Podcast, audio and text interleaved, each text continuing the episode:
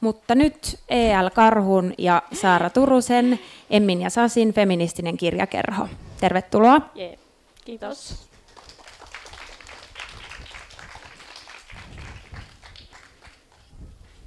sinne. Joo. Terve vain kaikille. Heippa.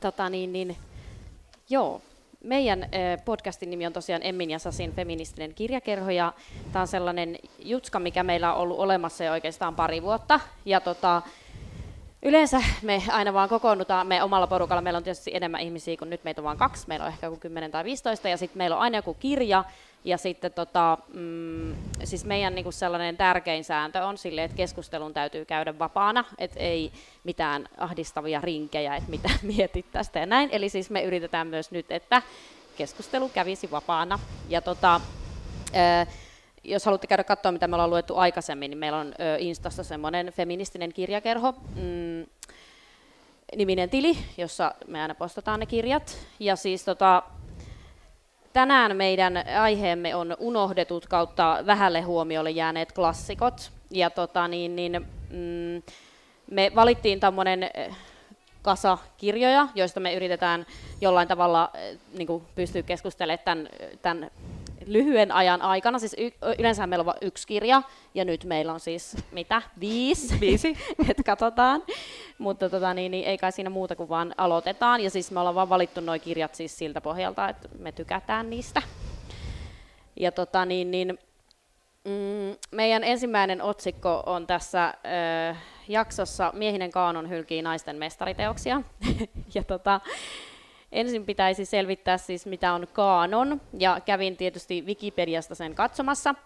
Ja ää, alun perin siis kreikankielinen sana, joka tarkoittaa ohjenuoraa, keppiä tai ruokoa, jota on käytetty mittapuuna esimerkiksi puusepän työssä. Eli toisin sanoen on mitattu mittoja ja siis sillä tavalla varmaan viittaa siihen, että mikä on arvokasta ja on tullut tarkoittamaan sitä, että ikään kuin mikä, mitä nostetaan se arvokka, arvokkaan ja hyväksytyn joukkoon. Joo, ja meidän statementti on ehkä jotenkin se, että, että jostain syystä tai toisesta niin naisten on edelleen vaikeampi päästä tämän mittapuun rungolle. Joo, ja tässä jaksossa me käsitellään nyt ehkä kirjoja, mitä välttämättä ihan kaikki ei tunne ennestään, mutta huomiona ehkä semmoinen, että oikeasti unohdettuja klassikoitahan me ei voida käsitellä, koska niitä me ei edes tiedetä, että mitä ne on. Että nämä on kaikki kuitenkin kirjoja, jotka on julkaistu ja käännetty jollekin kielelle, mitä jompikumpi meistä puhuu. Ja nyt meillä oli kuitenkin semmoinen rajaus tässä podcastissa, että nämä on jotenkin saatavilla, että nyt me on metsästetty sitä antikvariaateista ja kirjastolla on onneksi aika hyvä valikoima.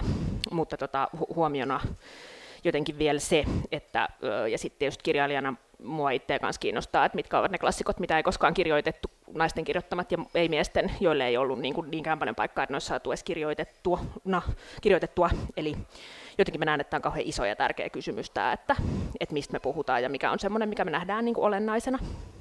Ja siis mä muistan, että Virginia Woolf on kai sanonut, että jos haluttaisiin tietää, mitä naiset on kirjoittanut, niin pitäisi niin kuin katsoa päiväkirjoja, että on ollut loputtomat määrät sellaisia päiväkirjoja, joita ei ole ehkä julkaistu tai ne on julkaistu, mutta niitä ei ole koskaan huomattu, mutta että tavallaan myös on paljon sellaista kirjoitettua.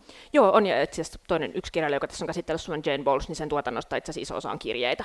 Että se on tietysti toinen semmoinen, mitä on, niin kuin, missä just ei ole sitä kustantajan niin kuin, tavallaan ää, rajausta ollut. Kyllä. Joo, tota niin, niin mm, mä muistan kerran kuunnelleni radio-ohjelmaa, jossa esiinnyit Emmy, ja sitten mä, mun mielestä sanoit hyvin siellä, kun se, jotenkin se debatti oli vyörymässä siihen suuntaan, että no pitääkö tästä sukupuolesta nyt aina jauhaa, ja eikö tässä nyt ole tarpeeksi, kyllähän naiset tekee monenlaisia asioita, ja sitten jotenkin sä sanoit mun mielestä hyvin siinä, että, että jotenkin se, että naiskirjailija saa huomiota elinaikana, ei vielä tarkoita sinänsä mitään ton kaanonin suhteen, että jos ajatellaan vaikka just sitä Sally Salmista, se on minusta tosi hienoa, että se on nyt nostettu esille sen, sen Juha Hurmeen uuden käännöksen myötä, mutta tavallaan se on vain niin kuvainnollinen jotenkin se tarina, että itse asiassa meidän niin kuin kaikkien aikojen tunnetuin tai maailmalla menestystä niittäneen kirjailija on pyyhitty pois, siis joka paikasta. Että tavallaan niin kuin, jos me jotenkin annettaisiin hälytyskellojen soida tai ajateltaisiin, että mitä niin kuin tämän jälkeen tulee tapahtuu, niin tavallaan sit, niin kuin meidän nykypäivähistoriasta esimerkiksi tämmöiset tyypit kuin Sofi Oksanen, ne tulee häviämään. Jos, tu, jos historia jatkuu samanlaisena kuin se on ollut, ne tulee häviämään. Ja niin kuin jäljelle jää pari jotain random ukkelia, jotka on raapustellut jotain. näin se vaan menee. Mutta siis toivotaan, siksi me pidetään tätä, että ehkä meidän pitäisi myös yrittää etsiä vastauksia siihen, että että miten näin ei kävisi. On, ja tässähän me rakennetaan tavallaan ikään kuin uutta tai vaihtoehtoista kanonia, niin kuin se on yksi meidän agenda ollut mm. tämän jakson kanssa. Kyllä. Mutta hei, niin tota, mm, ehkä me voitaisiin mennä noihin meidän ekoihin kirjoihin ja jotenkin siihen, että miten me ollaan löydetty ne, koska ainakin mulla on se havainto, että niin kuin kaiken maailman koululaitokset niin kuin käyneenä, niin itse asiassa niin kuin suuri osa siitä kirjallisuudesta, mitä mä lopulta itse tykkään lukea, niin sitä ei koskaan esitelty mulle, vaan mä joudun itse kaivaa se jostain kannonkolosta. Niin tota, tavallaan voisi puhua näistä kirjoista. Haluatko vaikka eka kertoa joo, siitä Joo, tuon kanssa mun, musta tuntuu, että myös niin kuin kirjailijana kaikkein merkittävimmät teokset on yleensä ollut sellaisia, että mä saan ne joltain kollegalta pöydän alla tai mä törmään niihin jonkun divarin jossain hyllyssä, että se on semmoista ihmessalapoliisi tota, jotenkin työtä ja hirveän usein sattumaa ihan kerta kaikkiaan. Että esimerkiksi nyt toinen kirjailija, meillä on tänään käsittelyssä tämmöinen Jane Bowles, joka on, hän on yksi Irmeli Ruuskan tosi hienosti suomennettu romaani kaksi vakavaa naista ja sitten tämmöinen kokoelmateos Everything is Nice. Hän on syntynyt siis 1917, kuollut ja kirjailija. Ja tämä oli siis esimerkiksi niin, että mä sain ensin mun kämppäkaverilta lahjaksi, siinä on semmoinen, se on nyt esillä tuolla, siellä on semmoinen tosi mahtava 80-lukulainen kansitaide, joka mä sain ihan sattumalta, vaan mä ihmettelin, että miksi mulla annetaan tämmöinen 80-luvulla käännetty joku random amerikkalainen romaani. Sitten mä en lukenut sitä, mä laitoin sen vaan hyllyyn. Mutta sitten mä sain puoli vuotta myöhemmin yhdeltä kollegalta, joka oli mun tämmöinen vähän mentorihahmon lahjaksi sen saman kirjan, niin silloin mä niinku ajattelin, että okei, että ehkä, on niinku joku syy, että miksi universumi niinku jotenkin lähestyy mua tällä kahdesti. Ja sitten se on hauskaa, että mä luin sen, että mä olin, että apua, että mitä tässä tapahtuu. Se alkaa semmoisella, että hän oli lapsi, joka uskoi olevansa uskonnollinen johtaja, ja siksi kaikki muut lapset vihasivat häntä. Sitten mä olin, että vau, että enpä koskaan lukenut mitään tämmöistä. Mutta se oli kauhean ihana ja tämmöinen koskettava kohtaaminen. Mutta Entä sulla, miten sä tota, löysit tämän teoksen tänään? Joo, no mulla on taas äh, tässä toi Marianne Alopaueuksen, siis Alopaeus varmaan No, en tiedä, varmaan miten tiedätte, miten se laustaa, mutta joka tapauksessa. Mä muuten luin myös just jostain, että se tarkoittaa kettua oh, joo, latinaksi, että tämä suku on kääntänyt myöhemmin usein nimensä kettuseksi. Ihanaa. Mutta Alopaeus, niin tällainen romaani kuin Rajankäyntiä, ja tota, mm, mä löysin sen silleen, että mä olin asunut ö, puolitoista vuotta Barcelonassa, opiskellut siellä, ja siis mä en ollut lukenut niin kuin mitään suomeksi yli vuoteen. Ja jotenkin siis oli sellainen niin kuin ihan sairaan kova jotenkin nälkä lukea omalla kielellä jotakin. Niin kuin, siis varmaan tiedätte sen, että voi tulla semmoinen niin kuin, siis jotenkin tekstin nälkä. Ja sit, mut ei ollut mitään, ja sitten mä jotenkin kiertelin mun eh, tuttavien taloissa ja kyselin, että olisiko kellään mitään suomenkielistä. Ja sitten yhdellä löytyi kirjahyllystä tota, niin, tämmöinen van, vanhan näköinen kirja, jossa oli vihreätä kannessa, se on tuolla semmoinen valkoinen, jossa on vihreätä kannessa.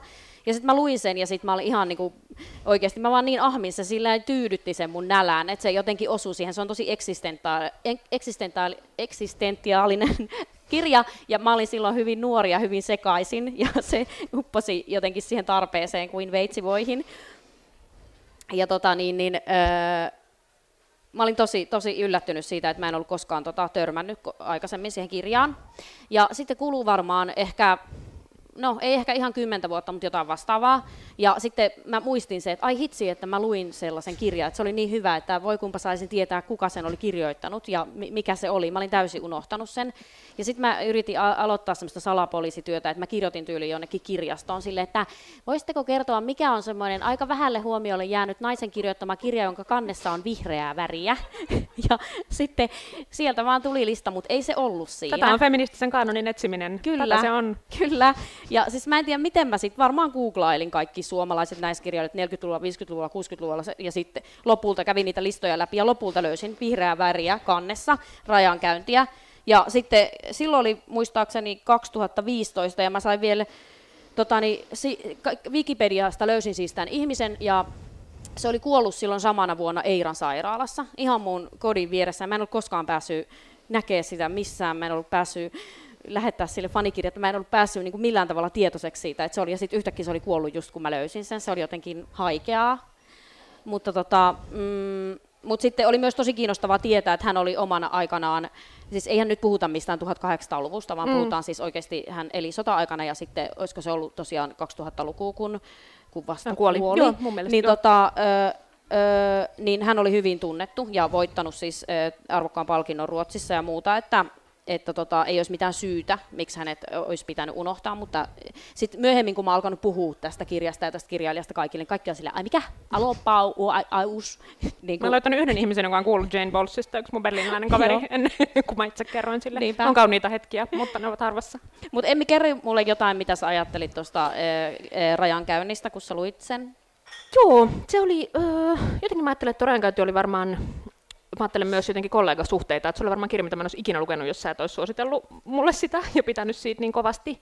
Jotenkin mä ajattelin tosi paljon sitä, niin kuin, jotenkin kun mä luin sitä, niin äh, tämä Alopeus kirjoittaa musta kirjoittamisesta ihan niin kuin valtava hienosti, että se oli mulle tosi paljon semmoinen kokemus, että mä vaan alleviivaan ja laitan erilaisia merkkejä ja korostettu, korost, mitä ne on, korostustusseja ja näitä niin kuin ihan tosi paljon.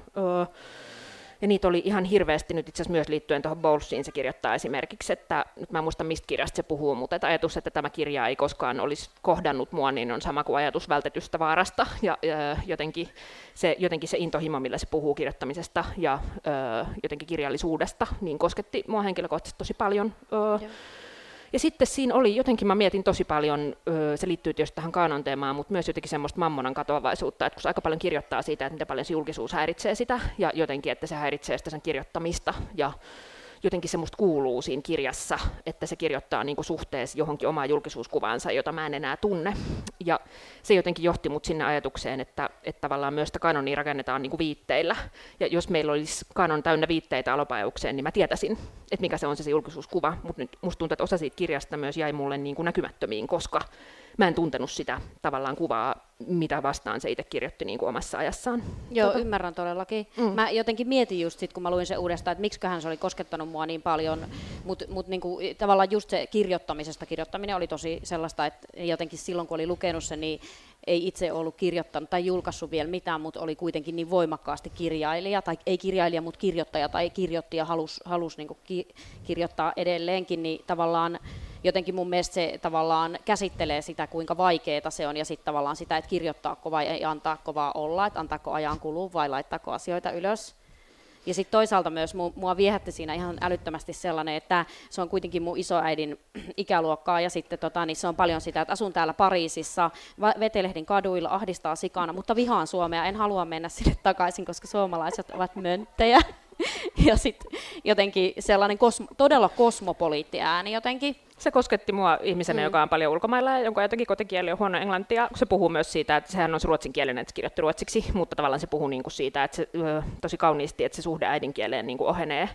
Ja se puhuu kiinnostavasti, että se oma äidinkieli niin kuin vanhenee, että se sun, kun sä oot paljon ulkomailla asut ulkomailla, niin se sun äidinkieli jää niin kuin tavallaan semmoiseen tyhjöön, että se ei enää niin kuin ker- kerrostu. Tai jotenkin mä luin sitä itse sillä, että se on myös niin kuin mulle usein tosi kivuliasta kuulla, että millaista Suomea ja Vagradios puhutaan, että se aiheuttaa mulle semmoista fyysistä ahdistusta, mutta että se on tavallaan välttämätön, jotta se kieli pysyy elossa. Niin jotenkin se musta myös tosi käsittelisi itse asiassa, niin kuin, mä en tiedä voiko tässä yhteydessä käyttää termiä siirtolainen, mutta mm. niin kuin toisessa maassa asuvan, niin kuin, että mitä on kirjoittaa siis kielellä jotain puhuta maassa, jos asuu. Niin Kyllä. se oli mulle tosi samastuttava. Kuulostaa Joo. siltä, että sä puhut, sit, sä olit silloin itse Espanjassa. Niin. niin just.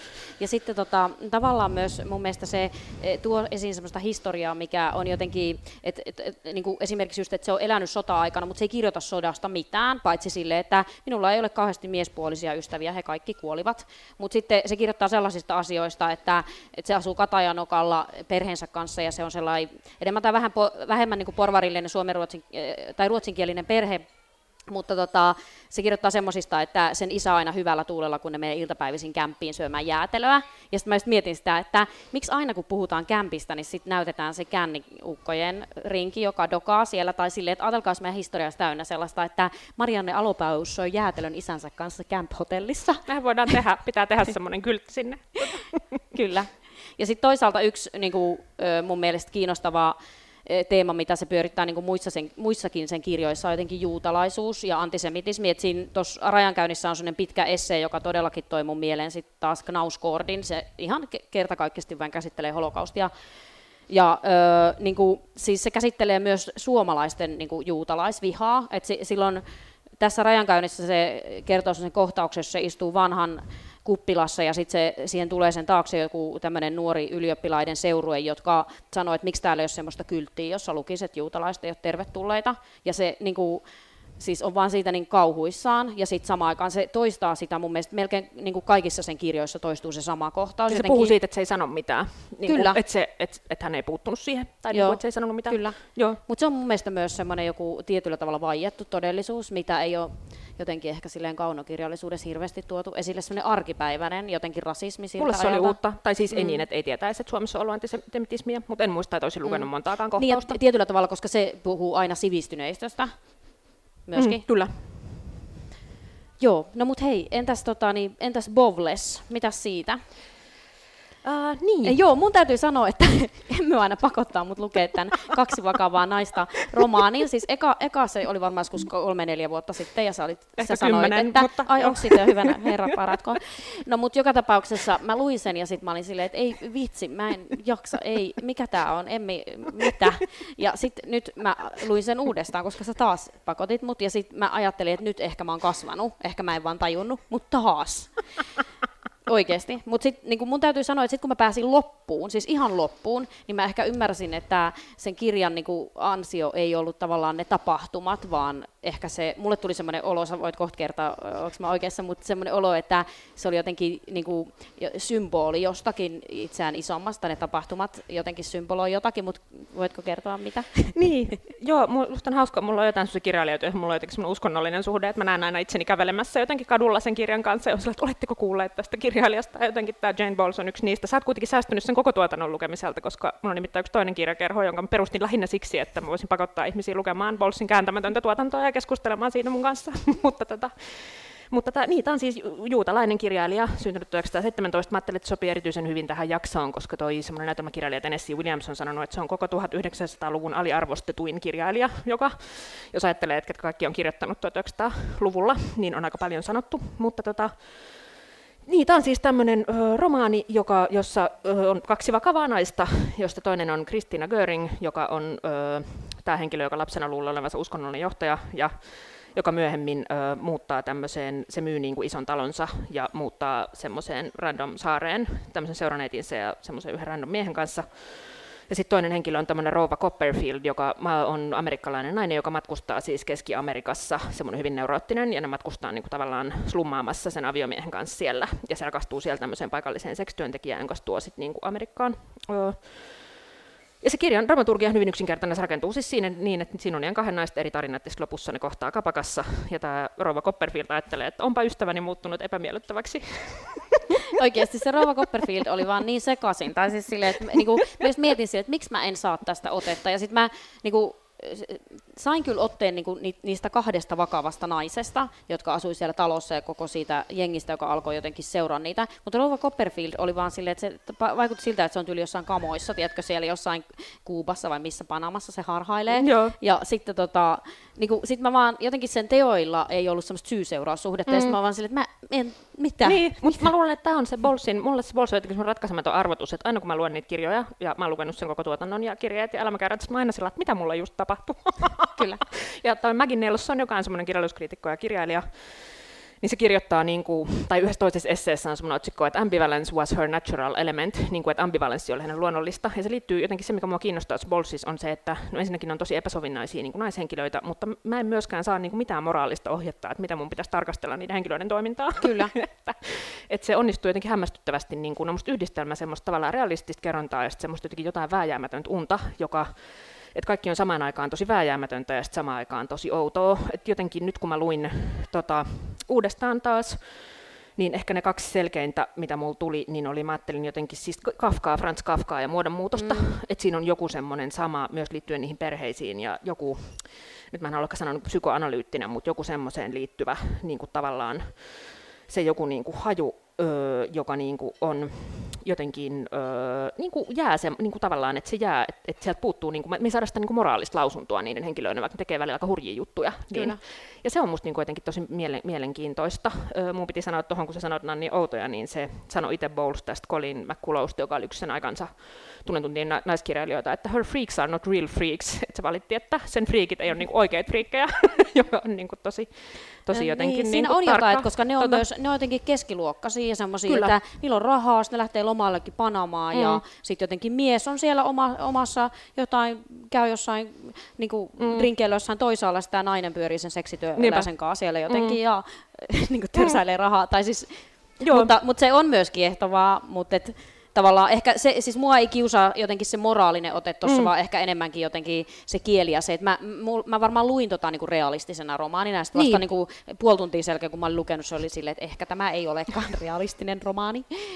Niin, niin se on, joo, en, mä en varmaan, no, mä tavallaan ajattelen, että kyllä, ja ehkä mä nyt kun mä luin uudestaan, niin siinä, mä en muistanut, että siinä on niin voimakkaan se kristillinen, varmaan siis myös juutalaiskristillinen, se, kun siinä on se kastamisen motiivi on niin voimakas, että jotenkin ne henkilöt etsii niin kuin pelastusta. Sehän on myös aika hurja se sen ö, tota Copperfieldin, nyt sitä ei voi tää- käyttää termiä rasismi, kun se kirjailija on itse juutalainen, että se olisi niin jotain muuta, mutta se on aika raju se tapa, jo- millä se kuvaa niin kuin niitä paikallisia. Jotenkin mä ajattelin tosi paljon, mulle se näyttäytyy myös vähän semmoisena niin reppumatkailun parodiana, että ne mm. yrittää löytää sitä niin kuin alkuperäistä jotain.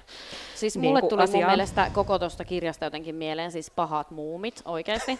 siis silleen, niin kuin, koska niillä on semmoinen talo ja sitten sinne vähän niin kuin kaikki saa tulla ja sitten kaikki semmoiset vähän laitapuolen kulkijat tulee sinne taloon ja jotenkin nukkuu sohvalla ja yhtäkkiä nukkuukin sängyssä ja jotenkin kokkailee kaikkea. Ja siis siinä on tosi semmoinen samantyyppinen kuin muumit, jotenkin semmoinen utopistinen fiilis, mutta sitten jotenkin ne on, vähän, ne on aika alhaisia, että sitten ne niin kuin, on kahden kateellisia toisille, että sinulla ei ole oikeutta asua täällä alo- talossa, koska et maksa vuokraa, ettekä ole edes naimisissa, ja sitten ne jotenkin nokittelee toisiaan, tai mä, mä ajattelin tosi paljon kokea vaan, että muumit mut pahat. Täytyy sanoa, että Muumit oli jotenkin viimeinen kirja, mitä mä ajattelin tässä yhteydessä, mutta erittäin täyttää laittaa tähän esseeseen, jonka joku joskus kirjoittaa. Tota. Niin, niin, niin, joo, joo, ja se varmaan on, tai mitä mä sanoisin, sehän myös, tämä on niinku kirjailija, jonka jotenkin, ö, vielä ehkä liittyen tuohon luokkaan ja muuhun, niin tämä tämän kirjailijan elämän tarina on ihan sairaan kiinnostava nyt ehkä suhteessa tähän kanoniin. Mä olin jotenkin tosi iloinen, kun tämä on kuitenkin 2012 julkaistu nyt tämä kokoelma, että tämän yhteydessä ehkä verrattuna nyt vaikka Alopajaukseen, joka ehkä me voimme aikaan saada jonkin renessanssin, mutta sitä näkyvissä, mutta musta tuntuu, että Jane Bowles ehkä myös tämän Maggie Nelsonin kautta, niin on tavallaan nyt tulos vähän uudestaan esiin, ja siitä on aika paljon kirjoitettu, ja ilmestyy uusia elämäkertoja ja jotenkin se on ollut tosi, mutta mä ajattelen toiveita, että sieltä ilmestyisi vielä jotain sen tuotannosta, koska tilanne on se, että sen koko, se oli siis hyvin alkoholisoitunut ja kaikkea, ja sen koko, koko tuotanto on siis jäänyt matkalaukussa malagalaiseen hotelliin joskus 60-luvulla, ja ainoastaan julkaistut teokset ovat säilyneet, niin mä ajattelen toiveita, että vielä jostain ilmaantuu, tiedäks, joku löytää jostain malagalaisesta kellarista vielä Bowlesin novellin, mutta tota, mut siis, nää- niin. Niin, niin siis en- englanniksi, tai et, Niin, kun niin, koska suomennoksihan tosiaan vaan toi, Niin, joo, ja siis niinpä. eikö se ollut myös näytelmäkirjailija? Joo, hän on kirjoittanut tämmöisen Into Summer House, tosi hienon, tota, ehkä äitien ja tyttärien suhteita käsittelemän näytelmän, on myös siis queer, käsittelee musta paljon niin kuin biseksuaaliteettiin liittyviä aiheita öö, myös. Ja nämä musta on, öö, nyt tuin myös Kickstarterissa tämmöistä elämäkertasarjakuvaa Jane Bowlesista, jota jotkut oli tekemässä Amerikassa, mutta nyt on vähän epäselvää, että tuleeko siitä jotain, kun Kickstarterin kyllä- projektit ei aina toteudu. Se, sen Mutta- verran, kun kävin tavallaan googlailemaan sitä, niin mä sain sellaisen käsityksen, että toi kaksi vakavaa naista olisi kuitenkin jonkinlaisessa kulttimaineessa niin kuin englanninkielisellä Sitten käytetään termiä kulttiklassikko. Joo. Että Mutta mitä se sun mielestä symboloi? No mä tosi paljon ajattelen tuossa, että se ö, liittyy niinku siihen pelastuksen etsimiseen. Et jotenkin mä ajattelen, että et mulle se, nyt kun mä luin niitä, niin se liittyy tosi paljon semmoiseen niinku ihmisiin, jotka on valmiit rikkomaan sosiaalisia sääntöjä niinku löytääkseen jotenkin onnen ja rauha itsensä kanssa. Ja sitten ne välillä tekee niinku jotenkin, ehkä tuossa nyt ei tapahdu sillä mä en ehkä koe Ehkä mulla niinku, se kirjoittaa se Maggie Nelson myös niinku, se kirja, missä kirjoittaa tuosta Art of Cruelty, eli julmuuden taide, ja aika paljon puhutaan niinku, siitä, että se on jotenkin julma, ja musta se on niinku, ennen kaikkea jotenkin tosi hauska. Musta tuntuu, että mä luen, musta se on ihan niinku, hysteerisen hauska. Et se oli jotenkin se mun ensimmäinen, niinku, ja musta tuntuu, että se on varmaan se, jotenkin mä näen, että se käsittelee musta huumorin kautta, niinku, jotenkin semmoisen out- outouttamisen, ja sitten joku semmoinen, että ne henkilöt niinku, unohtaa sen asemansa. Siinä on tässä kaksi vakavaa naista, oli alun perin kolme vakavaa naista, ja siitä on tiettyjä osia julkaistu tässä Everything is Nice-kokoelmassa, niitä pois jääneitä, joka tietysti kirja on sairaan kiinnostava lukea semmoista, mikä jäi pois, mutta siinä on semmoinen kolmas nainen, joka niin kuin se tapaa laivalla tämmöisen miehen, joka kysyy niin kuin siltä, tältä naiselta, että odotatteko tekin aina, että joku mies tulee ja pelastaa teidät, ja sitten se nainen vastaa sille miehelle, että en, entä te? Että siinä on niin kuin jotain mua kiinnostaa, että nämä henkilöt niin kuin unohtaa niin täysin sen, että mi- mikä niille on sopivaa ja mikä se niiden niin kuin sosiaalinen asema on Ja tosi paljon mä luen tota myös semmoisen niin keskiluokasta pakenemisen kautta, että tämä ihan tämä Kristina Göring ihan sanookin siinä kirjassa, että sen täytyy luopua niin kuin sen omaisuudesta. Se turhan on nimeltään Kristiina, että se tota, luopuu niin kuin omaisuudestaan voidakseen niin kuin löytää tämmöisen puhtaan elämäntavan, vaikka se näyttäytyy niin kuin outona, niin, mm. niin tavallaan ö, ajattelen niin kuin paljon, paljon jotenkin ö, niin kuin semmoista Joo. Ja kautta sitä. oikeastaan mä jotenkin ajattelin, että se loppu oli onnellinen, niin kuin ei nyt saisi niin. ehkä spoilata, mutta tavallaan, että jotenkin niin kuin kohtalo heittää sen mm. yksinäisyyteen, tai sille sitten se yhtäkkiä tuntuu, niin kuin, se, tulee sellainen helpottunut olo sen puolesta kaiken sen jälkeen, mitä se on tehnyt, tai jotenkin. Mä en ole muistanut, että mulla kävi just päivästä. Ai jaa. Mahtavaa. Ah. No joo. Joo. Pitäisikö meidän siirtyä eteenpäin? Siirrytään. Mm, meillä on vielä, vielä muitakin kirjoja. Seuraava otsikko olisi oikeastaan Nainen ja luokka. Ja siihen me ollaan valittu noin kaksi ö, suomalaista kirjaa. Marja- Marja-Liisa Vartion Se on sitten kevät. Toi, jos on toi ihana kaatunut kahvikuppi tuolla onko kannessa. Sitten on siis otettu uusi painos. Olisiko se joskus 90-luvulla tai 2000-luvun alussa, mutta musta toi kansi on jotenkin tosi onnistunut, koska siinä juodaan kahvia koko ajan. E- ja sitten Minna Kantin Kauppalopo. joka on tämmöinen pitkä novelli tämmöisestä kaup- kaupustelijasta, joka lähtee Kuopiosta kaupustelemaan toisen kaupunkiin. Kyllä. Joo. Tota niin, niin, mm, no, aloitetaanko Vartiosta? Joo. Joo. Haluatko Mä- sä kertoa, niin. että miksi sä halusit sen No, mukaan tähän? Tai mä- sä oot paljon puhunut, että se on Niin. sulle tärkeä kirja. Kyllä. Mä jotenkin, mä oon tosi, ty, tykkään tosi paljon Marja-Liisa Vartion tavasta kirjoittaa, mutta niin kuin, siis toi on mun niin kuin, selkeästi suosikein kirja sen kaikista kirjoista. Ja mä oon lukenut sen monta kertaa, mutta taas kun mä luin sen, niin siis, mm, siis tä, tä, se on tosi outoa, mutta siinä on semmoinen maaseutukuvaus, joka siis sille itkettää mua. Siis silleen, niin kuin, että mikään maaseutukuvaus ei ole koskaan ollut yhtä hieno kuin tuossa kirjassa. Jotenkin, että mu- mulle itse asiassa sen kirjan keskeisintä anti on niin kuin miljöö, miljöön kuvaus. Jotenkin sellainen niin kuin, tavallaan mulla on sellainen olo, että se onnistuu puhumaan maaseudusta sellaisella tavalla, joka koskettaa siis ihan ketä tahansa u- urbaan ja maaseutua pelkäävää ihmistä myöskin. Ja sitten mm, niin kuin myös sillä tavalla, että siinä ei ole niin kuin maalaiset, se ei ole idylli. Maalaiset ei ole millään tavalla siinä sympaattisia, mutta ne ei ole myöskään an, niin kuin epämiellyttäviä. Se on jotenkin totuudenmukainen. Niin kuin, ja sitten niin tavallaan mä itse myöskin kotoisin maaseudulta, niin sit, se vaan jotenkin just itkettää mua, koska siinä on semmoinen niin olo, että lukee jostain semmoisesta maailmasta, joka olisi vähän niin kuin joka hävinnyt, tai ainakin mä oon menettänyt sen niin voimakkaasti, niin sitten jotenkin sen takia se vaan, niin kuin, mä tykkään siitä sen takia niin paljon.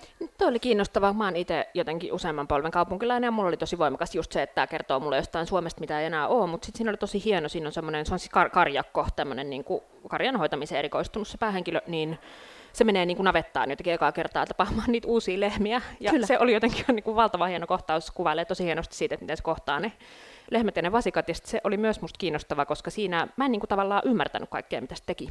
Että mä ymmärsin niin kuin ne sanat teknisesti, mutta koska maailma on muuttunut, mä en tunnistanut enää niitä karjan hoitoon liittyviä niin kuin prosesseja, mitä se teki siinä. Ja se muistutti mua, mä olin teatterikouluaikoina, elätin itseäni siis litteroimalla Suomen näytelmäkirjailijaliiton kirjastoa, eli kirjoitin puhtaaksi valtavan määrän näytelmäkäsikirjoituksia, tota, ö, ja, jotta ne saatiin digitaaliseen muotoon. Ja siinä huomasi niin kuin sen saman, että saattaa tunnistaa jostain parenteesista, että okei, että nämä on jalkineet, mutta mä en tiedä, että millaista jalkineet. Ja se, se oli niin kuin tosi mielenkiintoinen se joku, että siinä on jotain, mitä mä tunnistan, ja sitten samalla se näyttäytyy niin kuin tosi vieraana. Mm. Niin kuin, Ja sitten toisaalta kuitenkin niin kuin, toi on tosi moderni, että se kuitenkin sit jotenkin myös sijoittuu maaseudun ja kaupungin väliin, että siinähän käydään Helsingissä usein, että jotenkin ja, niin kuin, et sen tavallaan päähenkilö, mä en tiedä onko se päähenkilö, mutta tämä Karjakko, Anni, niin sen tytär asuu Helsingissä.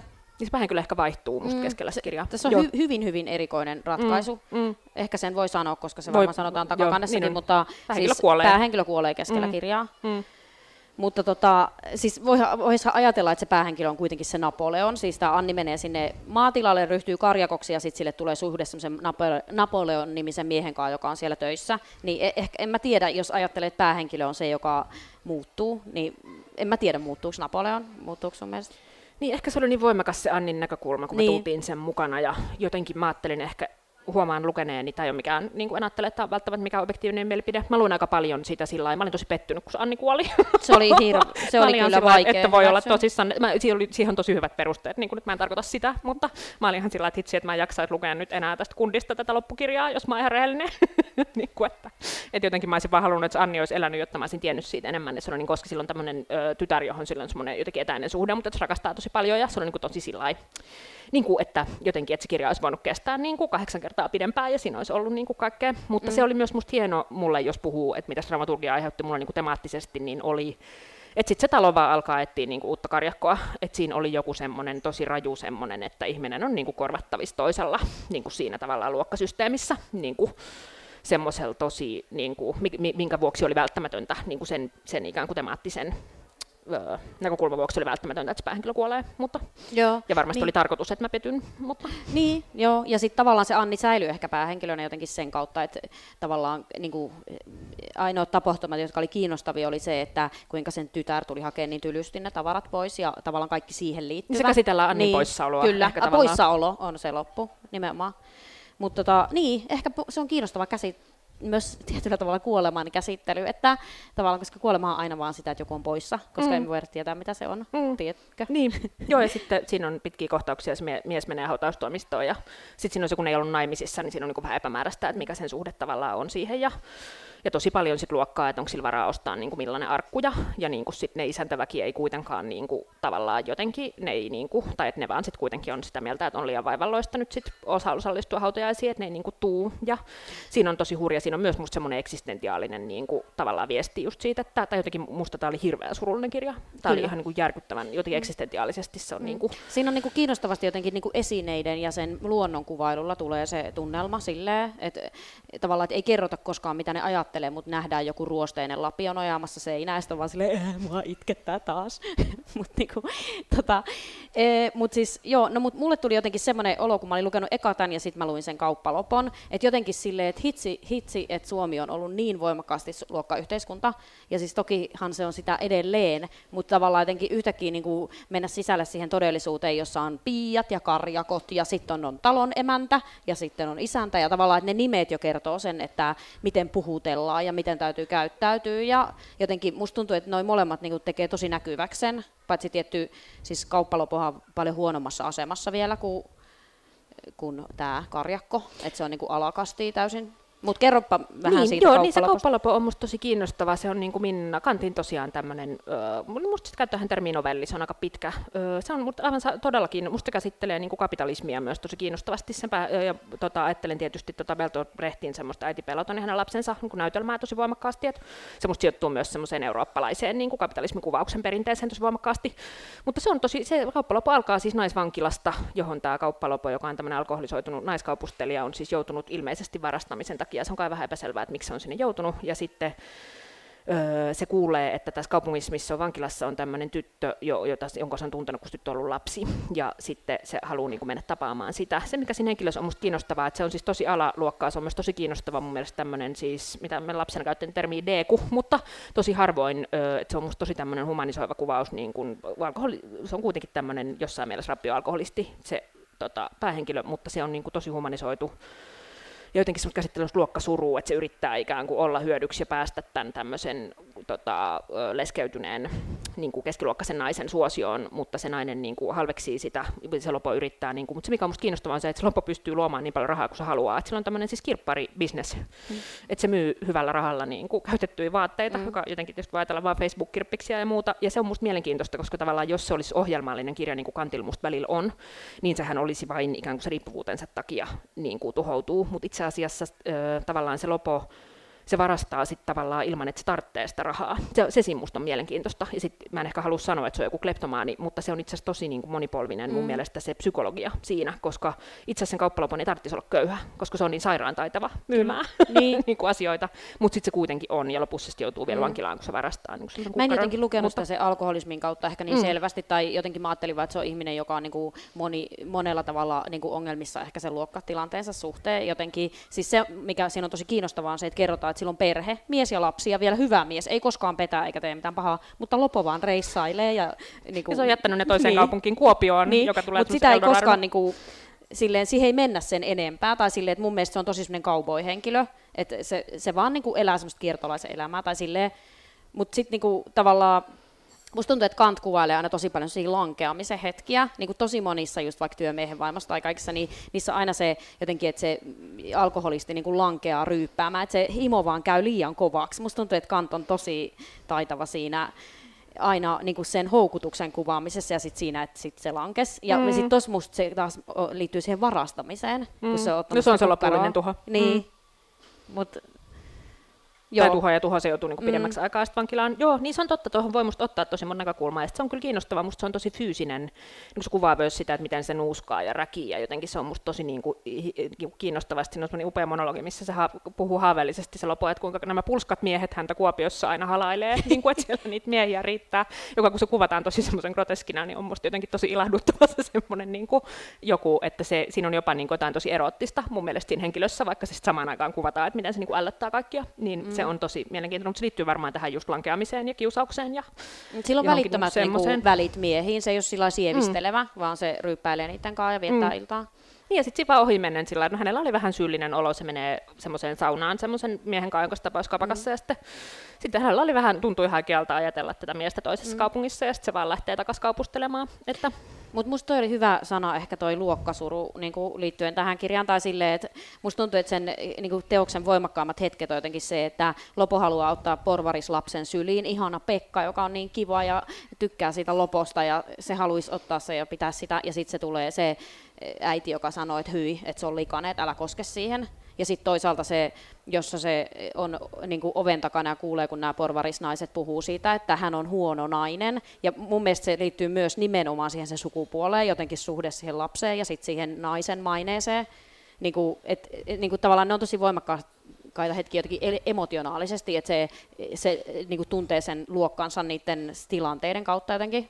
On, ja sitten on kuitenkin valmiit ottaa ne sen rahat. Se on se kaikkein karuin, tai se mä näen, että on se, on se joku luokkaviesti siellä, että, että ne on ihan tyytyväisiä niin ottaa niitä rahoja niin kauan, kun kukaan ei näe niitä sen kauppalopon kanssa. Että musta se on myös tosi vahva semmoinen porva, porvarin, porvarin niin kuin, mitä sanotaan, ton kulissien kritiikki, tai semmoisen niin jotenkin kritiikki, niin, niin Joo, mutta musta se on ehkä ihan kantin kaikkein hienompi teoksia. Mm. Että sit Miksi tämän teoksen pitäisi olla enemmän esillä? No mä näen, että se on tosi tarkka se luokkakuvaus ja sitten se psykologia on niin kuin tosi ö, monipuolinen ja sitten siinä on mun mielestä myös, niin kuin, mitä mä sanoisin, musta se lankee niihin kantin tuotannon ehkä johonkin muihin tavallaan sudenkuoppiin. Kanto mulle, mulle muuten välillä vähän vaikea, mutta, mutta tämä on jotenkin semmoinen teos, mikä ei, tota, tai että se musta tosi no, se on niin kuitenkin moniulotteinen, monitahoinen, eikä, mm. eikä niin kuin jotenkin, mutta mä oon sitten miettinyt just, että onko se sitten, tai pohdin, että se on myös tosi äärimmäisen epäsovinnainen se kauppalopo niin kuin päähenkilönä niin kuin suomalaiskirjallisuushistoriassa. Että.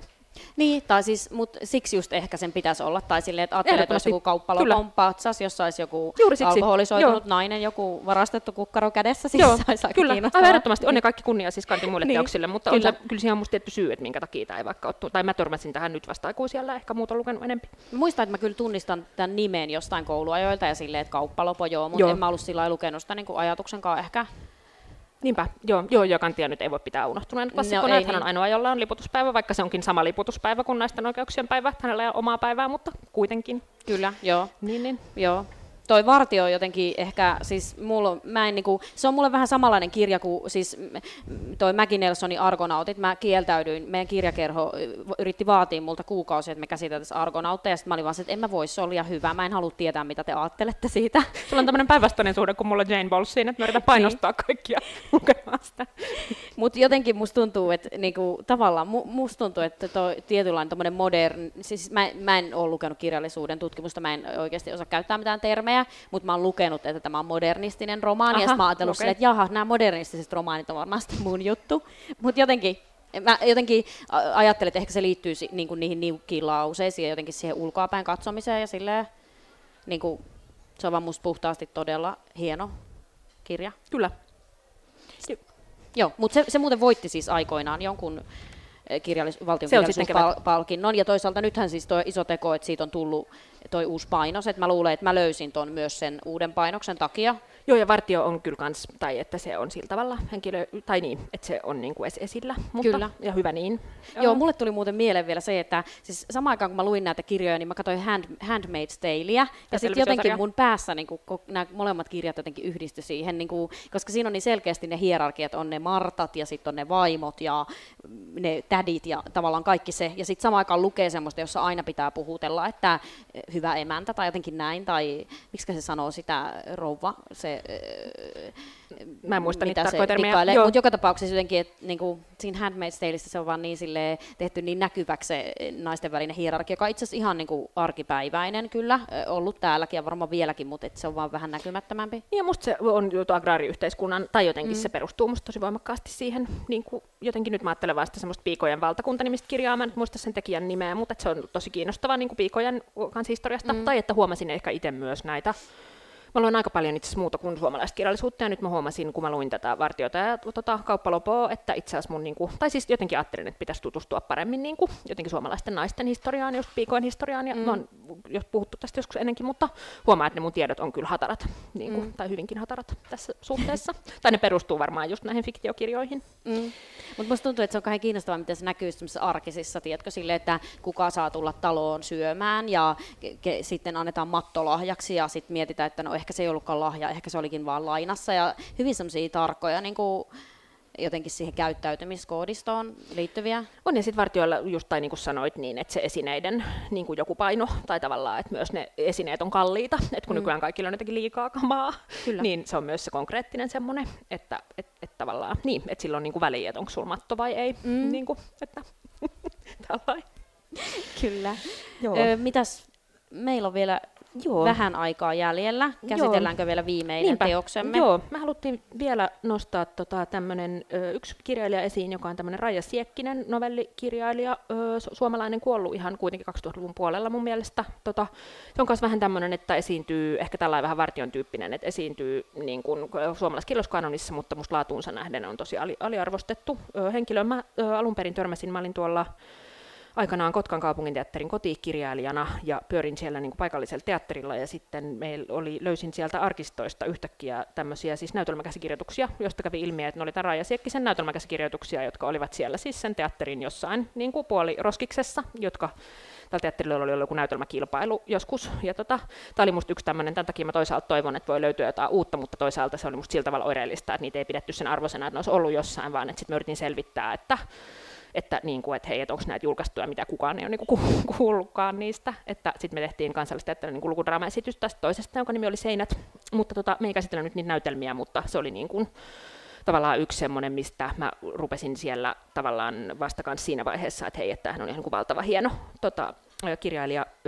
ja tota, on luettu, tai tässä käsitellään tämmöistä novellia, joka nimeltään Kokemus, joka on semmoisesta tota, novellikokoelmasta, joka joka on tota, kans tuolla esillä, öö, jossa, joka oikeastaan liittyy semmoisiin, semmoinen nainen, naispäähenkilö, joka tota, alussa yritetään raiskata, ja sitten öö, se käsittelee niin sitä ja ehkä sen su- suhdetta semmoiseen Isabel-nimiseen ystävään. Tota, haluatko kertoa, mitä sä ajattelit, kun sä luit tätä novellia? Mm, no joo, tota, ehkä jotenkin mm, just kun miettii, että mistä pitäisi puhua, kun puhuu tästä, niin sitten tavallaan tuli heti jotenkin mun mielestä seksuaalinen väkivalta on sen novellin keskiössä, siis kokemus on tosiaan nimi, sanoithan se jo sanoit. Mm, e, mm, Mutta jotenkin tuli mieleen sille aika, tuo pitkän pitkä aika ennen miituuta, tavallaan jotenkin, miitu on aika nuori ilmiö kuitenkin Erittäin. vielä, tai sille mä en tiedä, siis tämä oli tosi ristiriitainen jotenkin, mä en oikein tiedä, m- m- mulle tuli vaan semmoinen olo, että tavallaan se,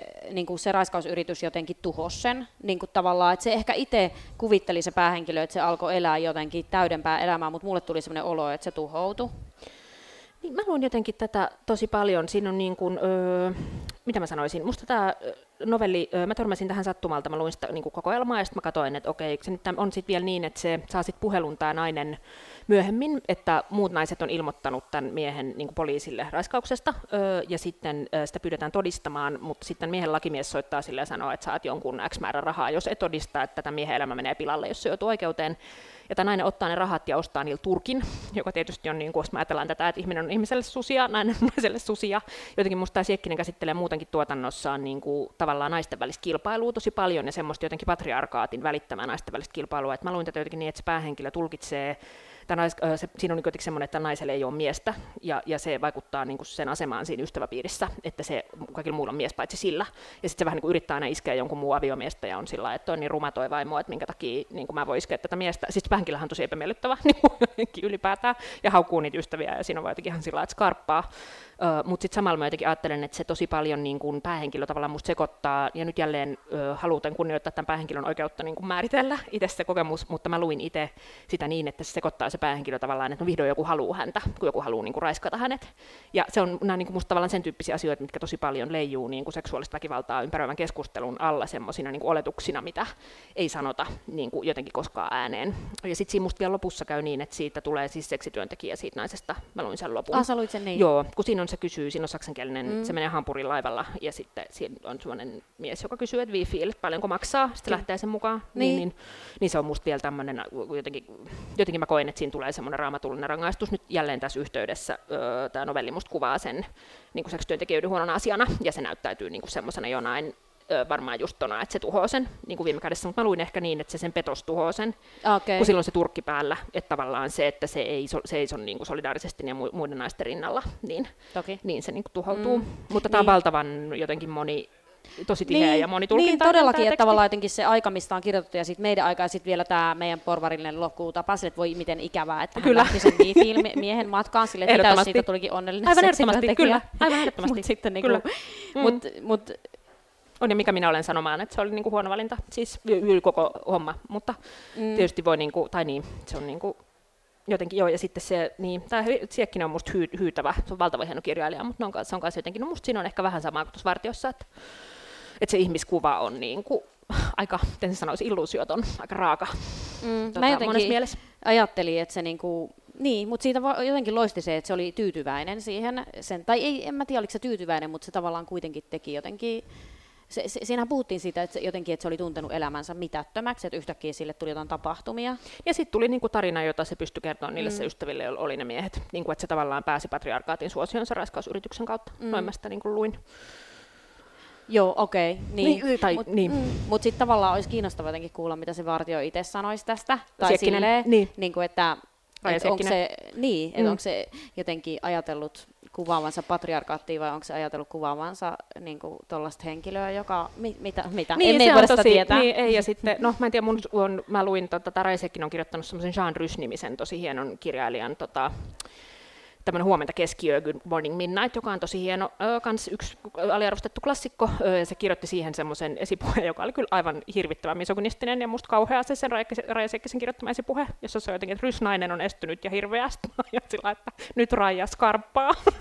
niin kuin, että, että jotenkin se oli, tota, tämä oli jotenkin mm. mun, mutta se voi lukea esipuheen, että yrittää ehkä so- mut soveltaa. Si- mutta ehkä silleen toi on tosi kiinnostava toi päähenkilö, että kun aina penätään sitä, että voisiko naispäähenkilöt olla, tai naishenkilöt mm. ylipäätään olla ristiriitaisia, että ne ei olisi aina vaan jotenkin se äiti ja vaimo tai jotenkin, että voisiko ne olla pahoja tai jotenkin alhaisia, niin toi on, toi on kyllä niin kuin ikävämpi hahmo kuin vaikka Kauppalopo tai Huomattavasti. Karjakko Anni siis oikeasti. Mm, niin Annihan on puhdas niin. Sydäminen. Niin ehkä siinä on musta joku, musta tuntuu, että se liittyy myös, ehkä mä luin sitä, tai musta sitä on mahdollista lukea niin kuin myös kritiikkinä silleen, että patriarkaatti tavallaan kilpailuttaa naisia keskenään, että kuka on kaunein ja ke- kenellä on komein mies, ja niin kuin tavallaan, että, että vaikka se ei, mitä mä sanoisin, että, että sehän on musta amoraalinen, niin kuin, että se ei musta, mä en väitä, että se novelli kritisoi sinänsä sitä, mutta musta se tavallaan kuvaa sellaisia ilmiöitä, mitkä on tunnistettavia, ja mitä esimerkiksi mä oon ajatellut, että mä oon tosi konkreettisesti valinnut vaikka solidaarisen suhteen toisiin naisiin ja miehiin niin kuin suht aikaisin jo niin kuin jonkun ehkä semmoisen just feminismin löytämisen kautta ja näin, että mä oon todennut, että okei, että mun ei tarvitse toimia näin, vaan että itse asiassa me voimme tukea niin kuin toisiamme, ja jotenkin mä näen, että tämä kokemusnovelli tavallaan kertoo siitä, että mitä tapahtuu silloin, kun me emme tee näin, vaan mm. me teemme niin kuin jotenkin tota, toisin tai lähtee mukaan siihen ikään kuin semmoiseenkin jotenkin kilpailulliseen suhtautumistapaan siinä. Kyllä, joo. Tuossa oli muuten ihanaa myös jotenkin sellainen vanha kaupunkikuvaus, tai jotenkin, siis sille, jotenkin se mä muistan jotain kohtia, jossa se meni jotenkin puhdaiden lakanoiden sisään niin kuin ihovoidetta käsissään. Ja siis, mä en muista tätä, ihanaa. mä kiinnitän tuollaisia huomioon. Mutta se kuvaa paljon myös niin kuin meikkaamista ja jotenkin Kyllä, se laittaa joo. jotenkin sitä, että se kulkee kaupoissa ja koskettelee erilaisia asuja. Mm. Ja, et sillä se on musta tosi, tämä kyseinen novelli on tosi voimakkaasti semmoisessa myös femininiteetissä jotenkin niin kuin kiinni. Mä katsoin vielä, mm. siinä ei kerrota, että mikä turkki, mä jotenkin muistelin, niin. että se olisi ollut susiturkki, mutta ei se ollut, niin, siis siinä mainittu, että minkä Tavallaan se, se vaate oli. siinä sen muutoksen symbolina. Niin, niin kuin Kyllä, si- joo, mutta se on lankeava nainen ehkä jälleen. Tota.